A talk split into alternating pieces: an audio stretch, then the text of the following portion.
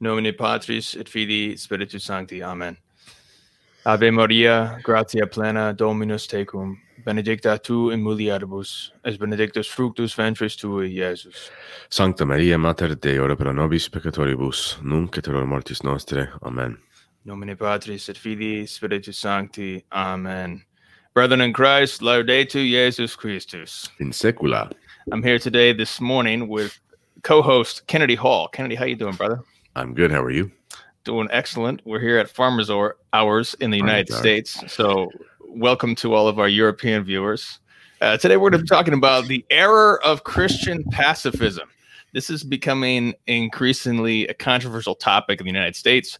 So, we're going to try to give some historical background to address the question of pacifism and take a look at this from the historical viewpoint, at looking at the moral theology. So let's first talk about what what is pacifism exactly. I know Kennedy, you talk in your book, you basically say we are not pacifists in Terror of Demons. There's a whole chapter on the Crusades. So how, how do we define pacifism? Well, pacifism is basically the idea of nonviolence as a response to aggression, but as a truism, as a platitude.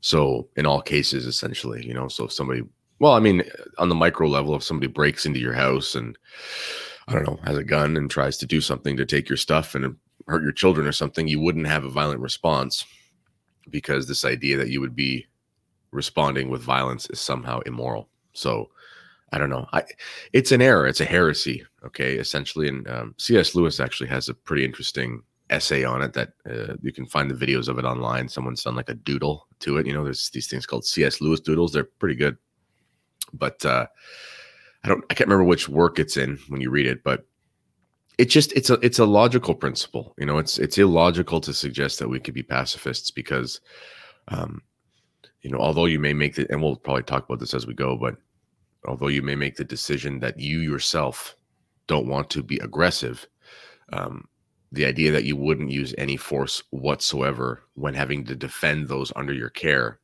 is irrational um, because it goes against the common good and the protection of innocent persons, essentially. Would you say that I, the, the the phrase that I was thinking of pacifism is is the pacifism is more or less the assertion that violence is intrinsically evil, meaning that Yep. meaning that violence in any case, in any form, in any in any context is evil always. There's never a, a recourse to to uh, not violence. Would, you agree that that's kind of Yeah, the basic basically it. principle of pacifism? Yeah.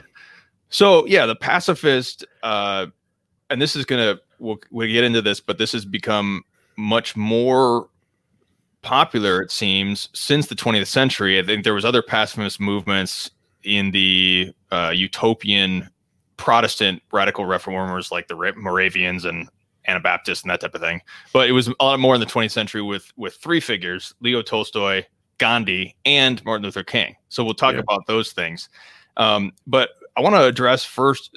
We talk about the because where where these pa- pacifists get these ideas in particular are the Sermon on the Mount, Yep. which says, "Turn the other cheek, do not resist evil,"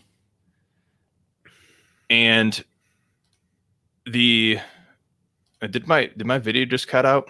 No, you're good. for a second? Oh, okay. My my screen's messing up. I'm going to take off my other monitor to stop messing with me.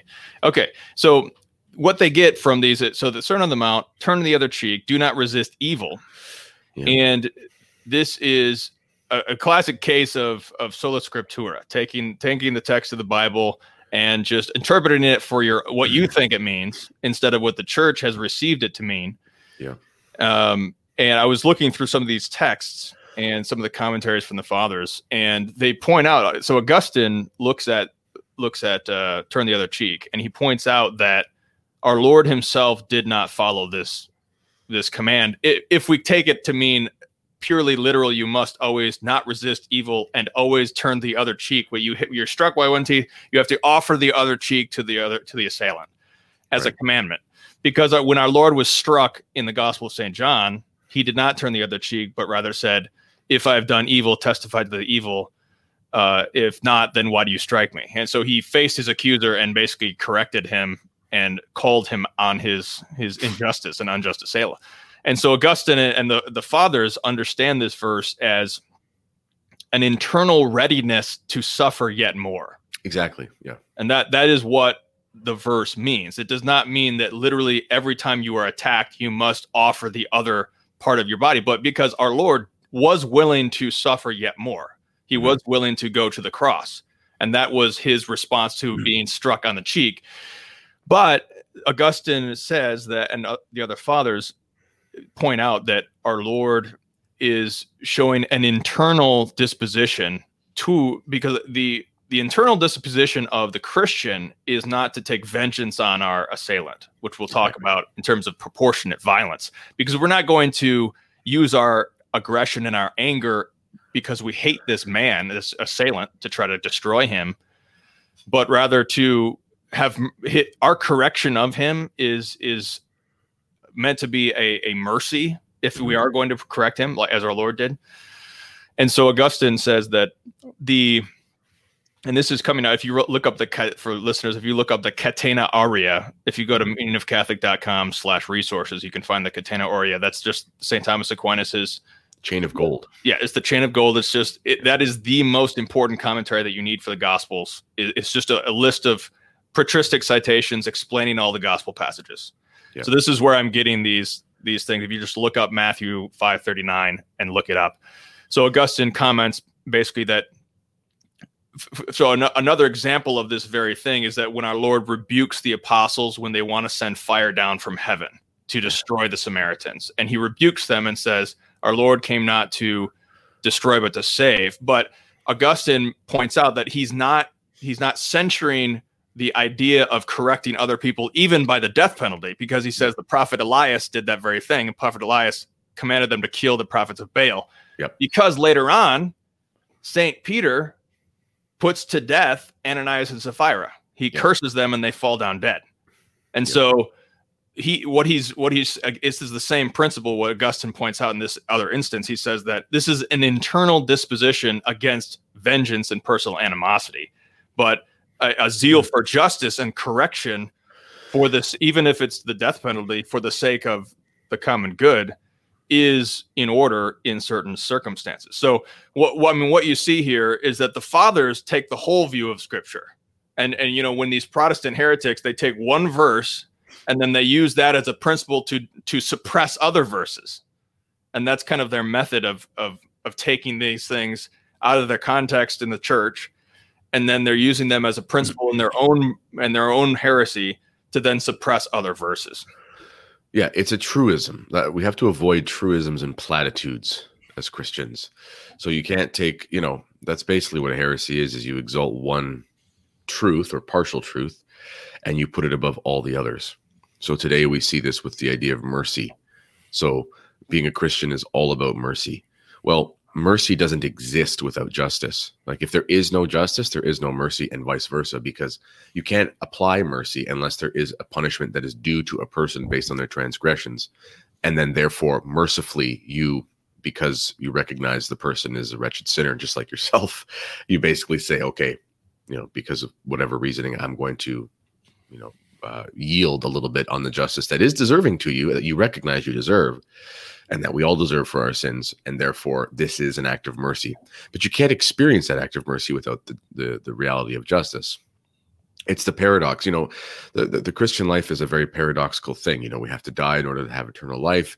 We have to recognize that we should be damned in order to be saved. You know, these are these are things that paradoxically we have to recognize as Christians.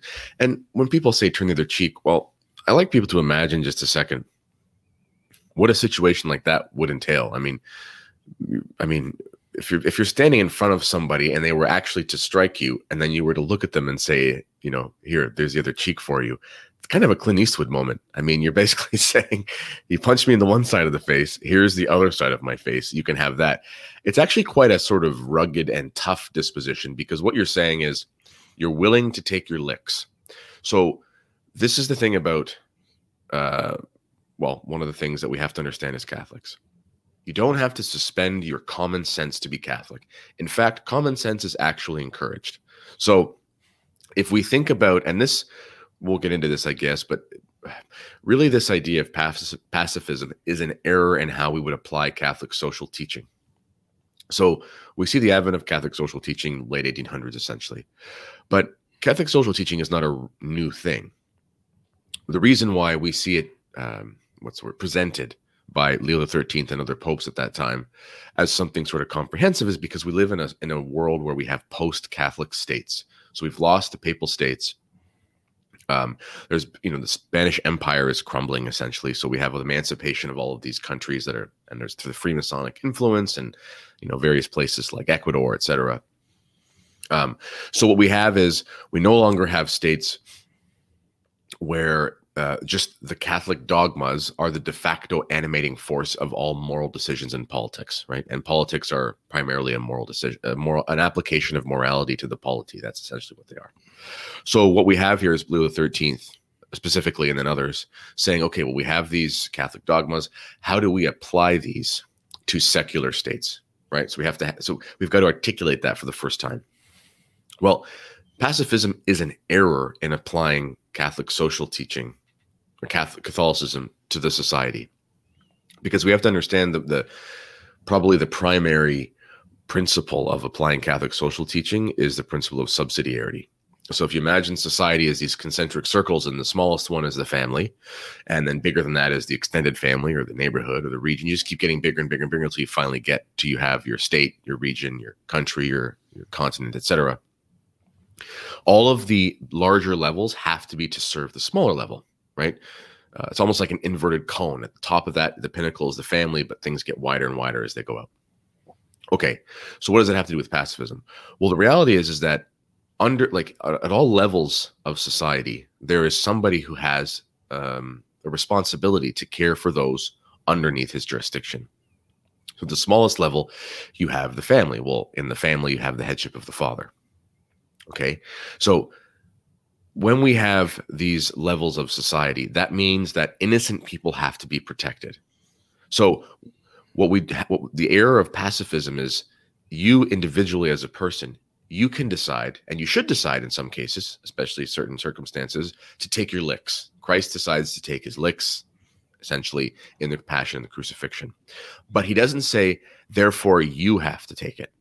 You know, it's not turn your cheeks against violence. It's you individually, when you are suffering violence, it is virtuous to suffer that violence as a way of virtuous perfection. But you don't say, because I'm a father and uh, there's an intruder in my home, well, I'm going to turn the other cheek and my children are going to suffer. No, that's unjust because justice is every man receiving what is due to him. So, in a situation, for example, let's say where you have um, vandals or something riding at your house and trying to destroy things. It's actually completely just, and you ought, if you can, morally, um, deliver them the justice that they deserve as criminals, because justice is every man getting what he's due.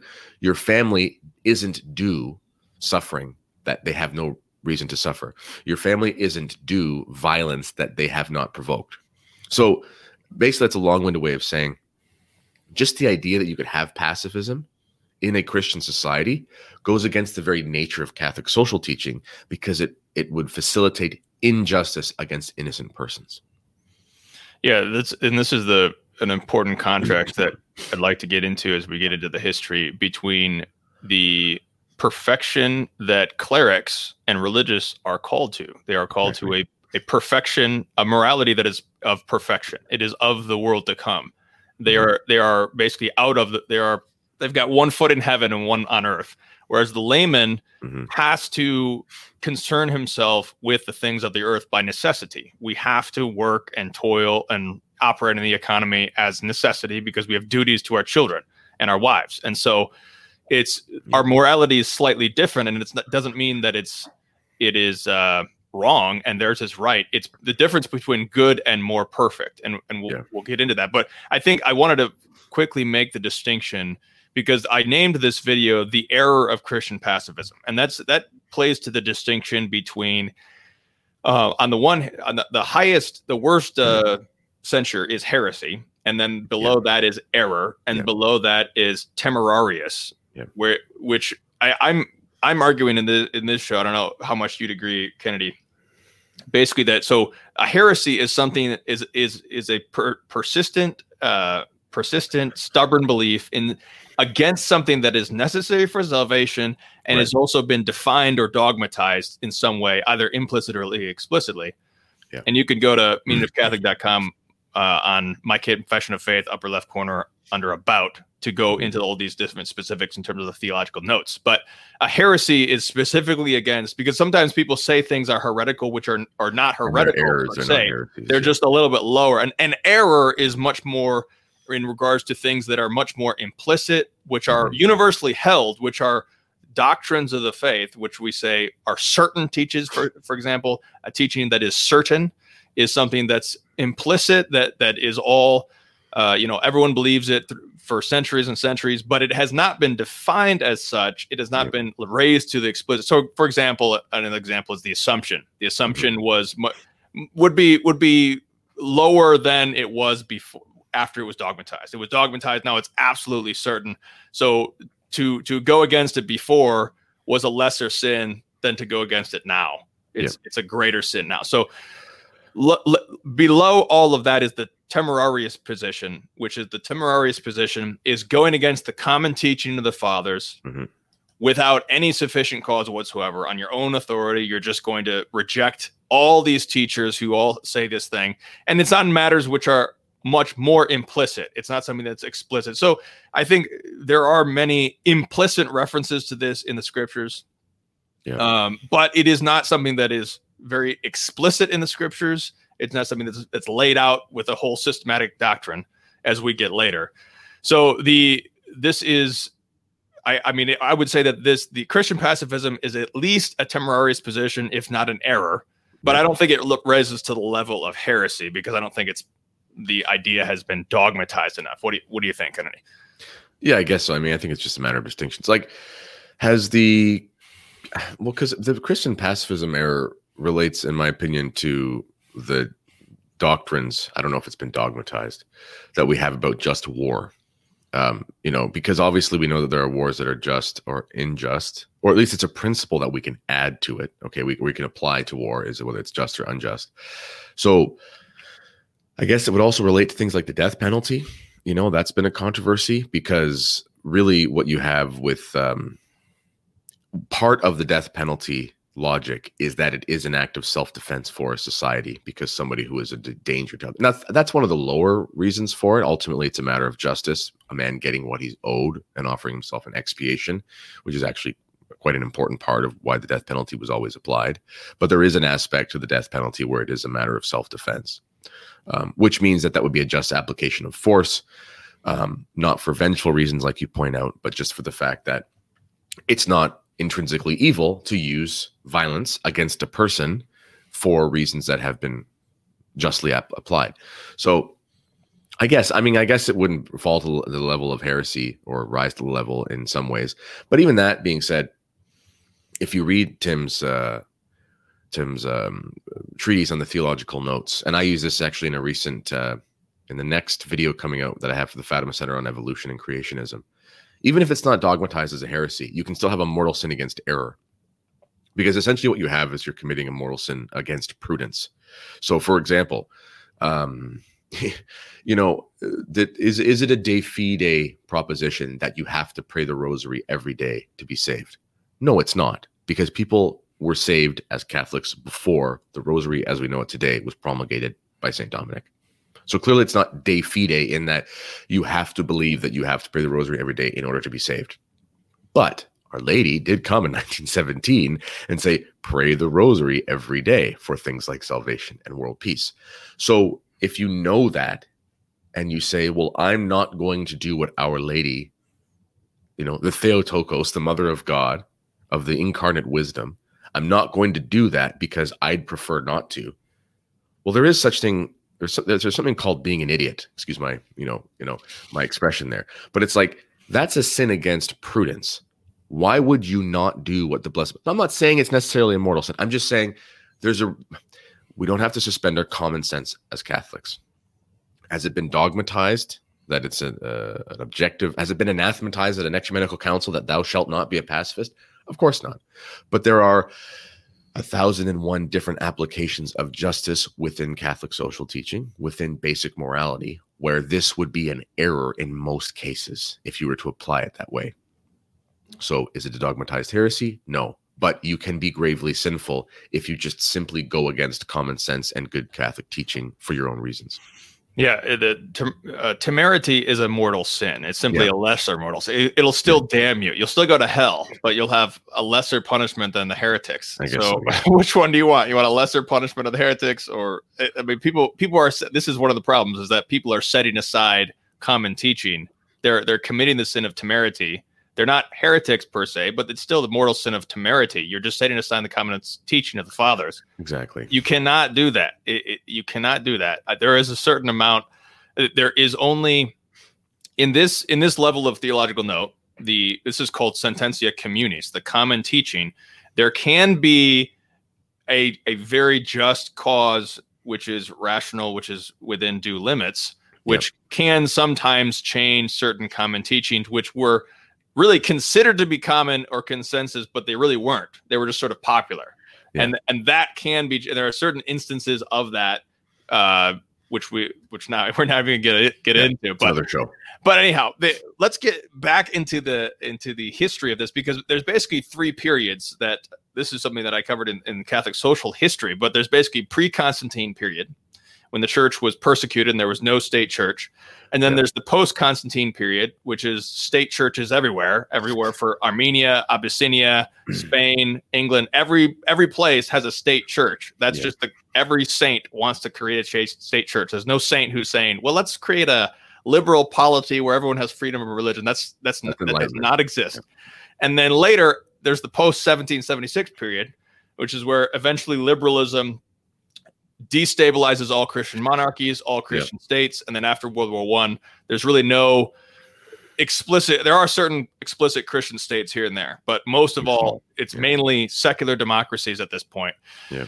And it's really only at this point when when Christian pacifism begins to be a, a very large movement, as as we'll see. What, so what's interesting is that Christian pacifists hard, they're antiquarianists. They they they say, well, back in the pre-Constantinian era, somebody named Tertullian said, well, we shouldn't even join the Roman army, not even because they sacrificed to Caesar, but because they're violent and, you know, we're pacifists. And Tertullian says certain things like this. Now, yeah. Tertullian is a church father with a big, huge asterisk mm-hmm. because he died a heretic.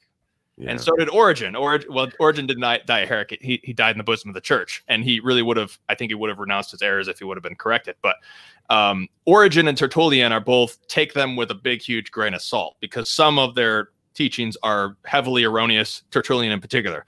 So mm-hmm. you, you shouldn't just take Tertullian as the authority. You should take Augustine because Augustine is a much larger authority than Tertullian. And and really all the other fathers disagree with Tertullian in yeah. this in this instance. And not only that, because there's among Protestants, there's this myth that the pre-Constantinian church was this pure, beautiful church, which was awesome, and and they were all, you know, but um.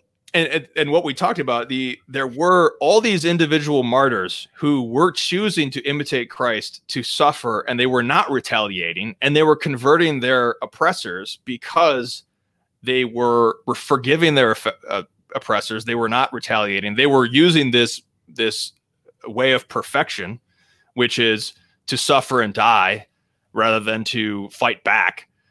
But at the same time, there was this very large cult of the soldier saints. Yep. And for example, Saint George, one of the greatest saints in the pre-Constantinian era, Saint George, and he was a soldier, and he was killing people in the name of Rome, the Roman army, and all these other soldier saints, which that that shows very very easily that the church accepted and you can re- read this you know in romans the st paul accepts the roman state as a legitimate authority even though they're worshiping demons. And so you have this cult of the soldier saints which there is no question in the minds of the early church that we should not venerate these saints because they killed in the name of the state. And so there is not this pacifism that you you can pluck out Tertullian and think he's he's this universal early church, but that's really not uh, not the context. It's not the the full view of the early church. Yeah, and once again, it's a matter of prudence. So let's imagine a situation today. Okay, we don't have Soviet communism for now. Um, we don't have it where we live, thanks be to God.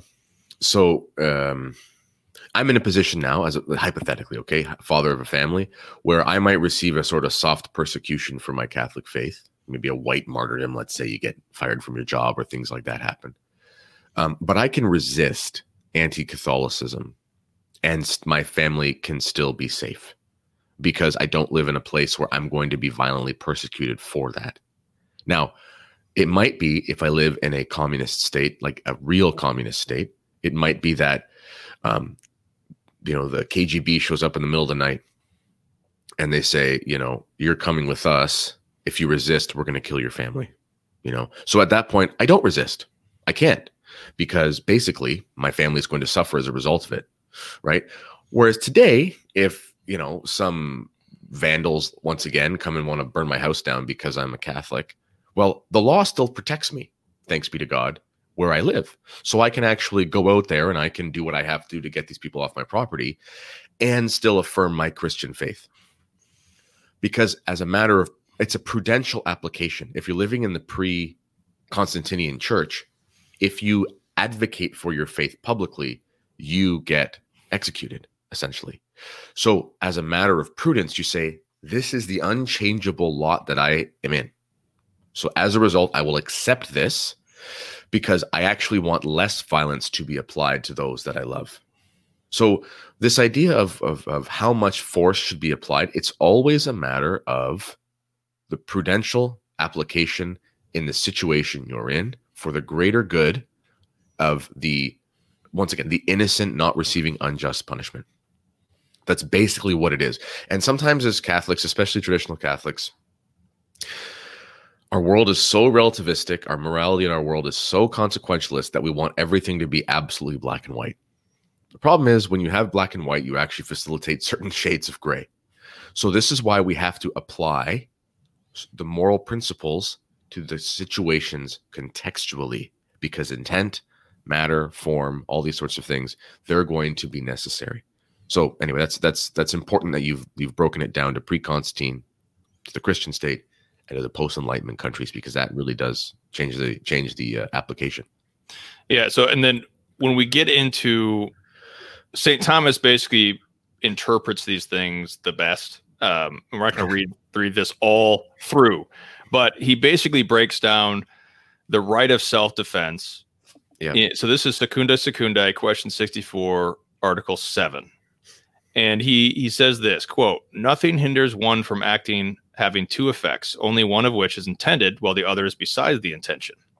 And he says the you know, if a man in self-defense uses more than necessary violence, it will be unlawful. So he's saying that you need to resist violence. You can resist violence with violence, but you need to do it proportionately, not intending the death of this assailant, unless it is absolutely necessary to to uh, to protect your own self and your own property and, and children.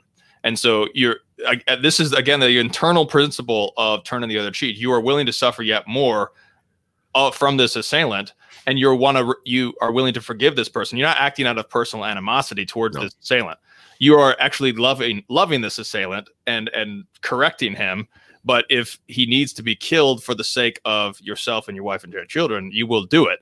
But it must be proportionate to his violence. If his violence is just very minor, then you answer with minor violence. Exactly. If violence is severe, you answer with severe violence. It's not some it's proportionate, and that's because you're acting with virtue and moderation. You're not acting out of this rage that's just uncontrollable.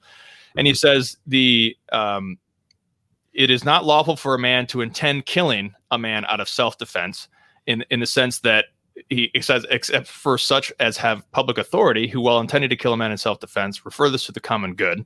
And then he talks about a soldier fighting against the foe. But then he also adds that even the soldier, even they sin if if they have the public authority to kill a man and intent to kill him. They sin if they are moved by private animosity.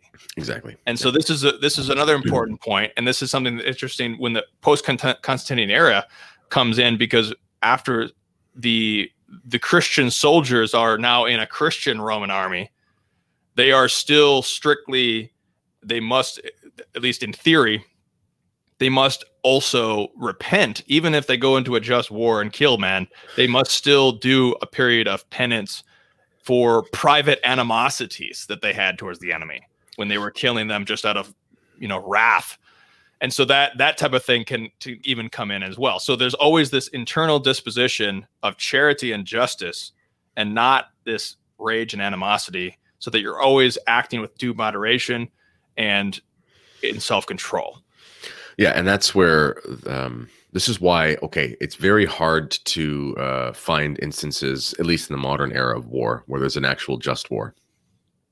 Fully, like in this era where we have total war, it's very hard to find a way to justify entire wars as being just. However, the the justice of the actions of the soldiers once again has to be applied to the individual soldiers in their pursuits. So, for example, this controversial, but you you know you could be a Japanese soldier who's on the wrong side of the Second World War and has a kind of pseudo emperor cult worship, whatever, and you're they're doing terrible things in China. But you yourself, as a soldier, through whatever circumstances you find yourself in, you find yourself in battle. So in that moment, you are responding to threats against your against your person, and you respond adequately with the force that is necessary. So you could be in an unjust war, you could be on the wrong side, but you are using you are applying the force necessary for the preservation of your life given the context that you're in. So you could be just in your application of that. This is why um you know this this is why we we when we have these things like uh, in Canada we have Remembrance Day, but you guys have Veterans Day, Memorial Day. Um, you know, I'm from Italian ancestry. My mother's an Italian immigrant. Clearly, um, there was problems with Mussolini, etc. But then when you live in Italy, there's still a commemoration of kind of what happened to various Italians as they went off to war because they were kind of forced into a situation uh, based on whatever was going on with their government and with the Nazis, etc. But then those individual Italians, they had to fight for the preservation of their towns, which, for better or for worse, their country was on the wrong side, but their livelihood is being destroyed. Anyway, I'm getting out in the weeds here a little bit, but all of these things really stem from what is a just application of self-defense. I used to have a football coach um, and he was also a cop. When he was done his pro football career he became a police officer. And um, he explained to us one day and this was in ottawa he explained to us one day what their rules were about the use of lethal force in the police force and i imagine that it's probably the same most places. And it was he called it the one up rule. So you know, they have a series of non-lethal weapons and then they also have their lethal weapons and their guns right? So basically, if somebody is a drunkard and belligerent, well, at that case, I mean, if they have, if they're no physical threat, then they just use their hands and their hands handcuffs, and usually two officers if possible. You know, and then if somebody takes out like a baseball bat, then they can go one further and they can take out their club or they can take out a taser, essentially. If somebody takes out something that is lethal or potentially lethal, like a knife, then they can take out their gun. Okay. But they can't use their gun until the person tries to apply that lethal force against them. Or if somebody takes out a gun because a gun is de facto lethal, then they're allowed to shoot even before the person uses their gun because it's the intent is to kill somebody. Okay. So he was explaining that to us. And that, you know what? We don't want to get too much into the the political side of what's going on with all these riots, etc. But that's one of the, the the confusing things for people right now is there's people being shot there are people essentially, in a way, kind of forming militias to protect their towns from what they see as threats. And you can see the errors of this pacifism that have uh, trickled their way down. So you have these violent riots and these so called protesters, but really what they're doing is they're causing grave harm to businesses, and some people are actually being killed. So you have these people that are basically trying to protect their communities and they're using their weapons and whatever, they're fighting back. But we have this weird dichotomy where uh, I don't know why people can't make connect the dots, but because individual civilians are doing their best to protect their property and their person, and in some cases using lethal force, people can't make that connection that it's okay that when they are threatened, they respond with a commensurate level of violence that res- is, is almost using that one up principle. You know, I think we've been raised too much on uh, police dramas, you know, and things like that, watching TV. and we think that when somebody pulls out a gun, that everyone just has a conversation about it. It's like put down your put down your gun. I'm going to shoot you if you did it. That doesn't happen in real life. When when a police officer or even a civilian on their own property, when somebody pulls out a weapon that can be used for lethal force, the legal framework in virtually all jurisdictions around the world has always been you are allowed to respond in kind. Okay. And you can respond in kind based on what potential the weapon they have is. So you don't stand there and say, you don't, you don't stand there with a, a burglar comes in your home and you both face each other down the barrel of each other's guns and say, uh, hey man, I really don't want to have to do this. I don't want to have to shoot you, whatever. No, you don't do that because if he pulls the trigger, you're done. Anyway, that's just sort of a tangent, but those are my thoughts on the matter. Yeah. Um, so I want to point out, go through, uh, and that that's great because what you just said seems to be a little bit stricter, even what Saint Alphonsus says, because he they yeah. they Saint Saint Thomas brings up Exodus twenty two two, which says, "If a thief be found breaking into a house to undermine it, and be wounded as so as to die, he that slew him shall not be guilty of blood." And Saint Thomas uses this principle, and later Saint Alphonsus to talk yeah. about you can use lethal force to protect against a thief who is going to destroy or take your property if the property is of great value which yeah. ultimately the great value is for your children it's not like you're hoarding your riches or whatever yeah it's, so you i mean you can't kill a man for trying to you know steal a single gold coin and this is something that's condemned by the pope explicitly but the um but you can uh wound a man and you're yeah. not intending to kill him like you're not trying to just yeah. kill him but if you you are trying to use the necessary your intention is to use the necessary force to stop him from doing what he's doing and if that will that may result in his death. But you're not intending his death you're intending the one thing which could result in another. But the the other aspect of this i wanted to point out was uh summa secunda secundae question 64 a4 which is where he says that priests and bishops should not be guilty of blood ever. And he says this quote, It is unlawful for clerics to kill because they are chosen for the ministry of the altar, whereon is repre- represented the passion of Christ slain, who when he was struck did not strike. Therefore, it becomes not cl- it becomes not clerics to strike or kill, for ministers should imitate the master, according to Ecclesiastes Ecclesiasticus 10:2, as the judge of the people is himself, so also are his ministers. End quote. So this is the higher perfection that a priest or religious is called to in, when he renounces the world completely. He renounce he takes his takes extra vows which are above and beyond what our Lord says is obligatory. They are above and beyond. They're super abundant. They are the world to come. And so that is why priests, especially, and that's why all the many of these martyrs, even even though many of them were laymen, much more so it is for the priest to suffer and die and to never strike back in imitation of Jesus Christ because they are here to perfectly imitate Jesus Christ. And so it is a more perfect way that is so it, so St. Thomas is saying it's unlawful for priests, but St. Alphonsus also does admit that priests could kill uh, in self-defense, yeah. Uh, just according to the natural law but it is a more perfect way and more suitable. He says it becomes it becomes the priest to suffer and die rather than to strike back because it's an imitation of Christ. But I wanted to get we're, we're just kind of running out of time. We wanted to keep this within an hour, but the um so we go through the entire era of Christendom, if we call it. So so basically Constantine to 1776 or to, to 1917 or yeah. 1918 with the World War One, which is all which is this principle is applied, and this is why we we would assert that this is at least a common teaching, if not a sententia certa, because this is what all Christian states have have acknowledged this these principles. I mean, this is this is really the only people who acknowledged this during this period who who were pacifists were basically these Anabaptist heretics and these other utopians. Yeah, and uh, the one of the biggest examples of this is when the the the Assyrian Church, which was cut off from the Church of Rome, which which was mixed it up in heresy, but was later reconciled to Rome in the 1500s in the Chaldean church. So this is an entire branch of the church that people don't know about, that people don't think about, is that it's in a church that that stretched from I, uh, Iraq all the way to Japan. Yeah. And there, it was some say it was the dominant church until 1300. It was it was very there was many Christians, and this church was entirely almost entirely wiped out by the Mongols.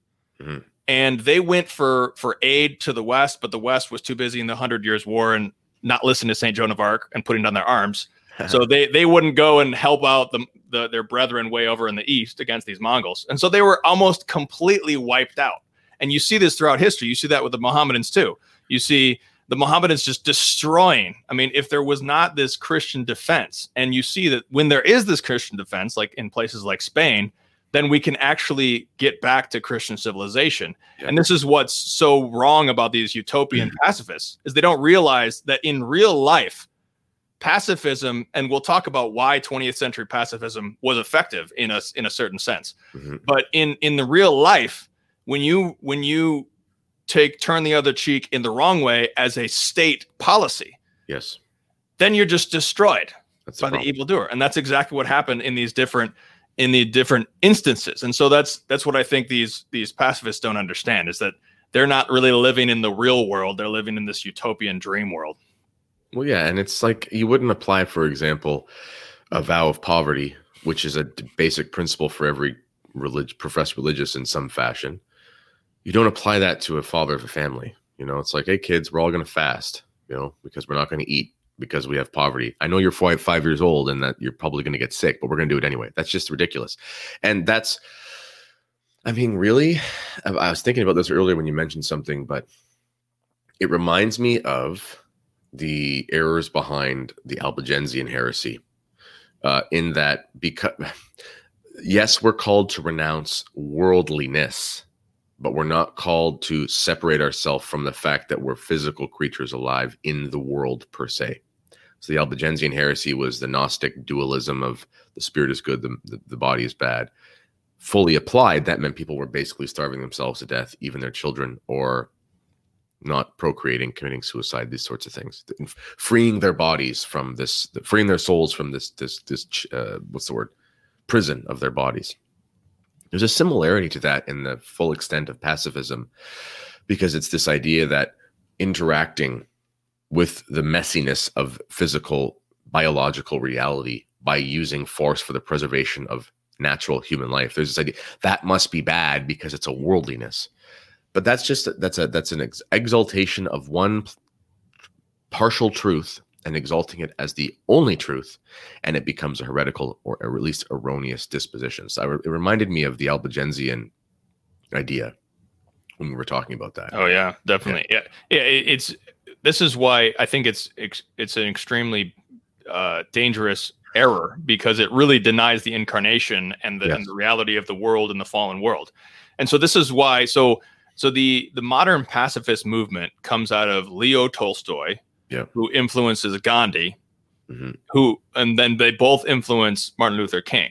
Yeah. Now Martin Luther King becomes uh, a public figure in 1955 and following when he organizes the Montgomery bus boycott, which is where for non-Americans this is where they uh, they decided there were there were segregated buses in the South, and they decided to organize this boycott unless they allowed the blacks to sit wherever they wanted to. So they were basically discriminated against blacks because of segregation and Jim Crow, which was unjust. And so they they organized a uh, a civil disobedience or, or or not even disobedience, but a boycott, which basically starved the bus income, bus profit. So they were forced to capitulate to this this. So so really, I mean, it, right there, this is a. I mean, this is fine. This is great. I, I, I'm all for for the just a boycott against an unjust thing. We, we, we should boycott uh, various unjust. We do that with a lot uh, of things. Yeah. yeah. that's great. Um, and and what was great about Martin Luther King at this time is that when when they finally capitulated, Martin Luther King told his followers to forgive their enemies, yep. to forgive them, and to be at peace with them. I mean, all this is really great Christian ethic. What happens yep. is when he starts to get threatened at some point, he is, and this is coming out of the what's a work known as the autobiography of Martin Luther King, which is just a collection of his own diaries and essays and whatnot where he discusses that when he was threatened as a man, eventually the Ku Klux Klan, other violent groups started to bomb. They bombed his house yeah. unsuccessfully. He didn't didn't harm anyone, but they bombed his house. He knew he was threatened violently, but he was so obsessed with nonviolence yeah. as a idea and a utopian one that he chose not to have armed guards at his own house yeah. to protect his own wife and children because he believed in this nonviolence that right there is when you've lost me at that point. Uh, when you know that people are trying to bomb your house and you refuse to use armed guards. So this becomes a movement in the civil rights movement where other groups that are not related to Martin Luther King, so the the SNCC, the Southern Nonviolent Coordinating Committee, which is a bunch of college kids, other people are putting this into practice, which is where they're just civilly disobeying laws that are locally on the books, and then they're just receiving beatings for it. And what happens is the federal gov, the media blows this up, and this goes across the world. And suddenly, John F. Kennedy is in a position where he's getting pressure from other governments who are pressuring him to who to crack down on this because obviously there's this is this is being filmed and blown up all the world. These these sheriffs are just beating these unarmed people who are not yeah. fighting back. And so he sends in the troops, and then the troops are the ones who enforce the the actual breakdown of segregation.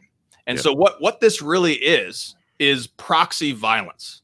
That's Martin right. Martin Luther King is using nonviolence to provoke violence from the federal government to actually enforce what's going on. So if there hadn't been the media, if yeah. the media hadn't blown that up, if the federal government had been there, they would have just been wiped out. Yeah. Exactly what happened in all these other instances we're talking about. Yeah. You know, there is there like I said, there is a place for a pure nonviolence and a pure just a suffering, like we talked about. That's the more perfect way, especially for a single man and a layman and a priest, those types, or a, or a religious rather. But we need to understand what made these things effective was really that they were proxy violence. And so the federal government came in and and sort of enforced the breakdown of segregation at that point. And so yeah. We need to understand that because Martin Luther King's idea was erroneous in terms of an absolute nonviolence. And he was he, he was failing to see that his the real ultimate solution to his problem came from violence, came yeah. from federal troops. And yeah. then and then like Kennedy, I talked we talked before we started was on the other hand, you have the extreme of Malcolm X. Now, I haven't studied more of his philosophy of violence, but I've read his autobiography. And his his constant refrain was by any means necessary. Yes. Was was getting justice by any means necessary. But that's also an extreme on the other side because yeah. we don't say by any means necessary. You can only use just, moderate, and proportionate means yeah. to attain a just end. You can't just use do anything that that could be an extreme of injustice or violence. Well, and once again, these things are truisms, you know. So people people confuse a lot of the time the golden mean that Aristotle talks about. We have erroneously turned that into an idea of all things in moderation. Well, that's not the case because it's not. You can't moderately use heroin. I just do I only I only use it on Tuesdays and Thursdays. It's just it's a it's a I'm in the middle of the road with my heroin heroin usage. No, it's always immoral to use a narcotic for recreational purposes, right? So people will say, well, um, we don't have this. Once again, uh, we relativize things, and on the other hand, we overly simplify things where everything's always black and white. Neither of those are true. So with Mal- with Malcolm X, by any means necessary is obviously wrong. The real and, and on the other hand, with Martin Luther King, never fighting back is always wrong. In reality, what it is is using the principle of justice, prudential application of force based on certain unique circumstances for the protection of innocent people. So with um, think about these large uh, manifestations of nonviolence through peaceful protest. That's great. But how do you have a peaceful protest? Well, you have rights enshrined in whatever constitutional documents animate your country. And then, as a result of those laws being followed, you can have your peaceful disobedience to the state and no harm can happen to you. Well, why is that? Because the guys with the guns are on standing by, or at least implicitly standing by, and everybody knows it, so they can step in if people unjustly attack your person. So you can't have, and this is why, um, you know, St. Paul calls uh, the emperor diakonos, like literally, he is a servant, he's a minister in a sense of justice because, well, the state wields the sword which at least in principle means they can facilitate the just application of force in necessary situations to protect unique persons who ought not suffer violence when they're innocent. And that's what's lost with both of those extremes.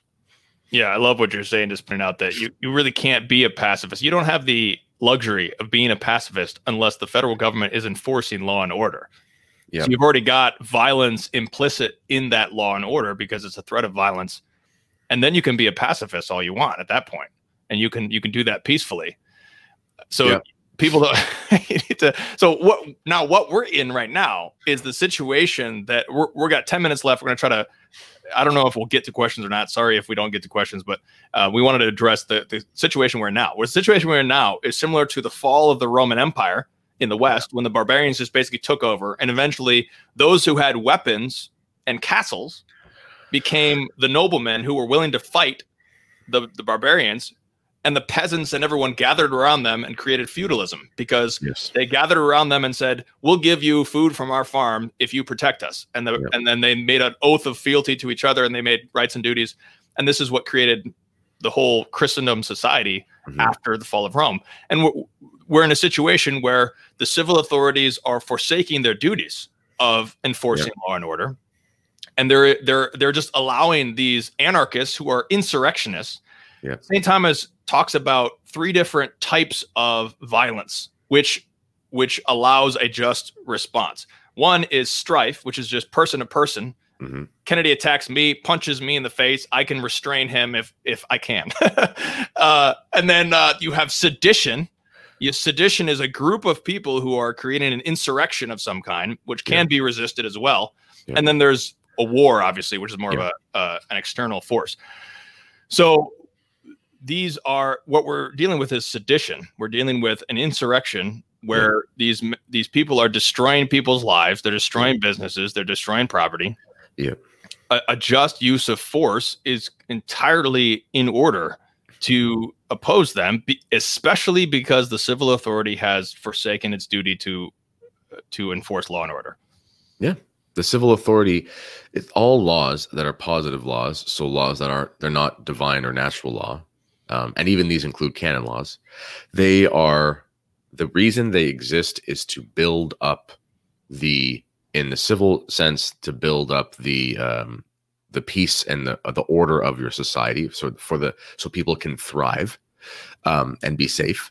And in the catholic sense the laws of the church are to build up the body of christ okay in any circumstance, if there is a misapplication of laws, a failure to apply laws, or an application of bad laws that go against building up of the civil order or the body of Christ in the church, then those laws can be contextually and rightfully disobeyed, or even you can actively work to um, properly enforce laws. So if you have a society like what we have, where we're supposed to have rule of law, and for political reasons, you have these cities on the west coast, usually of uh, North America, where uh, the the mayor, for some reason, is going to allow people to just riot and loot, riot and loot, and destroy your town. Well, at that point, if the police and they might be told to stand down, and there's nothing that they can do because they have a chain of command and whatever. I understand that people within their circumstances, they can say, well. We still have a civil society where we have to have the application of our laws. And in a perfect sense, they're going to be applied by the police officers but the police officers are not in a position to do that for whatever reason. So, but the principle of the law still exists in that citizens can act on behalf of the state for the common good to protect their property and possessions. So, in those cases, if those stipulations are met, then a person can stand in and act to protect his business, his friend's business, his home, and so on and so forth. And that's what we're seeing right now. Yeah, and and I, I'm not. We're not making any particular claims about any particular No. instance because we don't know all the factors. Because what what what's so important about this this whole idea is that there needs to be proper intent and proper Yep. proper circumstance. All the proper things need to be in place so that you're not committing a mortal sin by killing a man unjustly Yep. or disproportionately or through animosity. Yeah. And so you need you, we can't really say uh, unless these things are fully investigated about any of these these cases that have come up. Yeah. Um, what I can say is that we need to get with our priest, get with our parishioners, get with the men at our parish, Yeah. and make a plan. Yeah. To to understand what what we're going to do if and when some police officer in our city kills a black man for whatever reason, whatever happened there, I don't know, but it provokes something in your in your city. What's happening in Kenosha and uh, what happened in say uh, Minneapolis or elsewhere, it provokes something that ends up threatening your your parish, your your businesses, your community, your neighborhood, your family, your children. What's going to happen? What are you going to do? You need to you need to be ready. You need to talk with your priest, and that, and this is why you need to make this plan now, Yeah. and you need to f- organize and and be ready. So because they're already organized, they're going to bus in a bunch of dozens and hundreds of people. or whatever. What rioters. happened in, in Coeur d'Alene. In Coeur d'Alene was uh, the, they sent they were already ready. The BLM came in by buses, and they were met by 1,000 citizens with armed rifles And pointed at them, and and they said to the BLM, they said, "Leave or we'll open fire." Yeah. which was a perfect example. I mean, I'm not going to make a judgment too strictly here, like we Shout said. out to Ryan Grant, by the way. but yeah, we know we were told the story by Ryan Grant, who so he's Yeah. a, he's a, he's the resident there. So he, I, I'm trusting his his testimony of what happened. But basically, what according to him, they BLM showed up in a bus. They they pointed all their rifles at him and said, "Leave or we'll shoot." And then they turned around and left. And then they didn't shoot. And that's the key is that they were Of using course. proportionate violence. They weren't trying to kill them. They were they were protecting their property. They said, "Just leave and and you can go peacefully." That type of thing. I mean, I think that was a perfect example of a proportionate use of force yeah. because they knew what they were about. They they threatened them to leave or we'll shoot. And I think that was a great instance of that. And what should have happened? Well, there should have been a police barricade. Exactly. I'm not blaming the cops in the situation because once again, the politics and the the nonsense going on in the bureaucracies is just that it's nonsense, and it's and I, I do not envy a single police officer in North America at this point. That is like Yeah. the worst job on earth. And right now in Canada, we have uh, yesterday Sir John A. Macdonald, who's our first prime minister. He was a Freemason, so there's a little bit of poetic justice, but nonetheless, he uh, his statue was toppled in Montreal. And I'm sitting there watching the video, and it's it's a bunch of I don't know, like Canada and America are similar. We're very different countries. You know, we have our own problems, but to be honest, sometimes as Canadians, I don't understand why we do it. It's funny. There's no more anti-American bigot than the liberal Canadian, and it's so frustrating because on the one hand, they uh, uh, we're Canadians, we're better. Uh, the states are the worst. Um, and you know, as you ask what a lot of liberal Canadians, what does it mean to be Canadian? Well, we're not American. It's like, well, that's not an identity.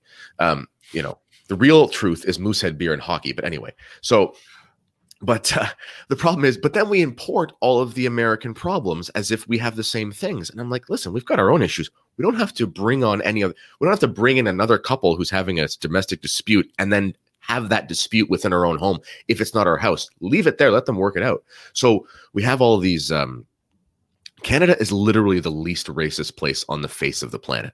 It's like I have I don't know if I've ever met a racist in Canada, like a true racist. I've met people that are dumb and they make but it's so hard to find an actual racist here. Multiculturalism is a law in Canada. We actually have it in our constitutional amendments that Canada is by def, by definition a multicultural society. It is impossible to be racist here. It's it, it is anyway, not impossible, but you know what I'm saying. So Yeah. we have these people toppling this statue of Sir John A. Macdonald, the first prime minister. So I'm texting my buddy, and this is in Montreal. This is eight hour drive from where I am. But I'm saying, you know what? These idiots, they're going to appropriate these problems that are going on down south for whatever reasons. And they're going to start doing stuff in our little towns where we literally have nothing to do with this. So we're saying we have to talk to the guys at the parish, etc. And we have to say we have to be on the ready for first if there's a threat of violence against our churches, which is inevitably going to happen because that's the trajectory of all these morons. And we're going to have to just first have like a rosary brigade, and we're going to have to be out choosing the non-violent option and just being out there praying, asking for our mother's intercession and so forth. But we're also just going to have to be physically there. Whereas if they, if for whatever reason the police can't do anything, they're going to say, well, we're going to break down.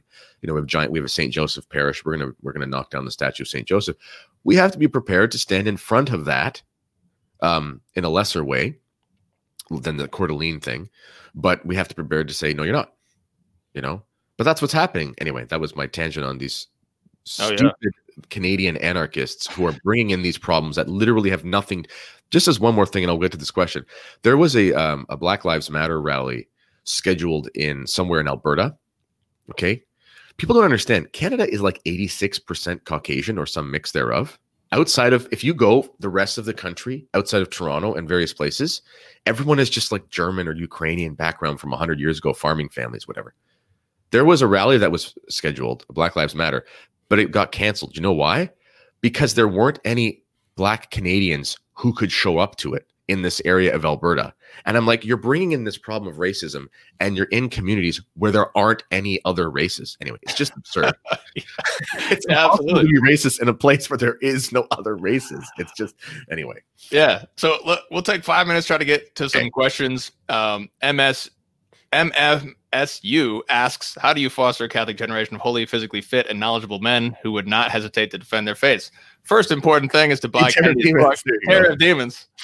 Uh, listen to this series. That's what, we're, that's what we're trying to do. It's what many Catholic men who are leaders are trying to do. We're trying to foster this generation because we need to inculcate this in our children. And I mean, the, the important, so many different factors. Yeah. Uh, but if you go to meaningofcatholic.com slash terror of demons, there's not only the book, but there's a lot of resources there. So there's a lot of different factors that need to be. Yep. Um, but if you have an intact family, you inculcate this in your in your sons. That's what you need to do. Kennedy. Yeah, no, that's exactly it. And actually, just uh, I have a, f- a friend of mine. He, uh, I know him from the from the from church, but he has like a family member who was talking about. I, am gonna maybe mix this up. Maybe we talked about this on your show, but I can't remember. But um, basically, this dad decided he was just gonna train his sons, and they're like, "What are you training his sons for?" And he's like, "I'm just training them." he was just like he's like i don't know. They're they're kid they're teenagers in 2020 and they're soft so i'm just going to train them. So they and but the kids loved it. They just like we go to the park and we just run laps and i basically have a whistle and i'm treating them like they're soldiers. And he's like they're fired up. He's like what are they training for? I don't know but some at some point in their life they're going to need some sort of training. So you can literally just train your boys to just be men to do things that they hopefully never have to do but when they do they're ready Very important. Do you? So Jonathan Taylor asked, "Do you think duty to retreat laws in the U.S. are unjust?" I was not familiar with this, so he, he explained to the chat that a duty to retreat is the requirement of uh, a legal requirement in some jurisdictions where if if you're in a situation where you can retreat and run away, that is required of you, and you should not use physical violence. And this is Hmm. this is. I mean, it would depend on the situation. Uh, I I would not trust the secular federal government or state government to really understand Catholic moral theology. Yeah. So I would I would use Catholic moral theology instead of whatever jurisdiction. Uh, it, you know, and when you're in a situation like that, I'm not going to be thinking about what does the local law say. I'm going to think be thinking about how can I protect my wife and children. What's the most effective means of doing that? Because that's my duty before God. That's what I'm going to be judged at day of judgment for. So it's not whether or not I follow local ordinance or whatever. So, but having Yep. said that, I would I would definitely say that retreat is uh, certainly in order in certain cases. So I think of Dietrich von Hildebrand. He Yeah. was sentenced. He was an opponent of the Nazis. He was had a wife and one child, and so this we may contrast, for example, Saint Thomas More. You know, he went to the death, his death. Mhm. Um, he did not flee in Yeah. his situation. That was the, what's best for his situation. Whereas Dietrich von Hildebrand decided to flee with his wife and children. He was sentenced to death in absentia by the Nazis. So he his you know his best way of fulfilling his duties was to flee. And that's not unmanly at all. That's saying what's the best way to protect your wife and children. Going against the Nazi super state, you know, eh, that's possible. that may not be wise to try to do that. So, you know, trying to do that type of thing and like in fleeing is is a much better prudent option in that case. So, I certainly believe that it just depends on the situation. You you simply can't uh, put a one size fits all. And I I mean, so I that's what I would think of that retreat. Well, and in, in Thomas More's case, his other option was to explicitly apostatize. right? Yeah, So That would- that's the problem. Like, alt, like once again, there's the perfect way, but with it's like Christ in the Gospels. You know, sometimes he actually flees the crowds because at that moment it's not it's not his time to die. it's not time. Right. But eventually it is. And in Dietrich von Hildebrand's case, um, implicitly he would have had to, well, I don't know if you call it apostatizing, but if he was to sort of go along and recant and go along with the Nazi problems, they go against the Catholic faith, obviously, because Nazism is not Catholic. Um, but he didn't. But he was. It was more of, am I gonna? Am I willing to become an enemy of the state or not? You don't have to become an enemy of the state in the in, in and stick around. And the catechism catacomb, catacombs show us that sometimes it's okay to retreat and be secret, but then sometimes you have to stand your ground. And once again, it's not always black and white like people want it to be. It's going to apply to the circumstances, and you're going to have to prudentially apply the principles. Yeah. So that's why we we need to not condemn all these instances. You know, these different instances. We don't know all the situation about it. What we can say is we need to be ready in our own communities and pray pray the rosary, organize these rosary brigades, and pray for the virtue of prudence in that situation so that you can have the prudence from God to make the right choice in the right situation Yep. for for God and for man. So Yep. Let's offer up an Our Father at the end of this show. Thanks for watching. Uh, for this prudence so that we can all have this prudence for this particular situation that we're in, whatever we're going to face in this situation, that we could protect our parish, our community, our wives, and our children, and be men of God. We pray for the men, especially because that's your duty. It's not fitting that a that a woman go into battle or protect unless her husband has been killed by the assailant, of course. Yeah. But it, it is your it is your duty, men, to rise up and defend your wives and children and the common good. So let's pray for the men, especially in this prayer. Nomine Patris Filii Spiritus Sancti. Amen. Pater noster, qui es in celis, sanctificetur nomen tuum, adveniat regnum tuum, fiat voluntas tua, sicut in cielo et in terra. Panem nostrum quotidianum da nobis hodie, et dimitti nobis debita nostra, sicut et nos dimittimus debitoribus nostris, et ne nos inducas in tentationem, sed libera nos a malo. Amen. Nomine Patris et Filii Spiritus Sancti. Amen.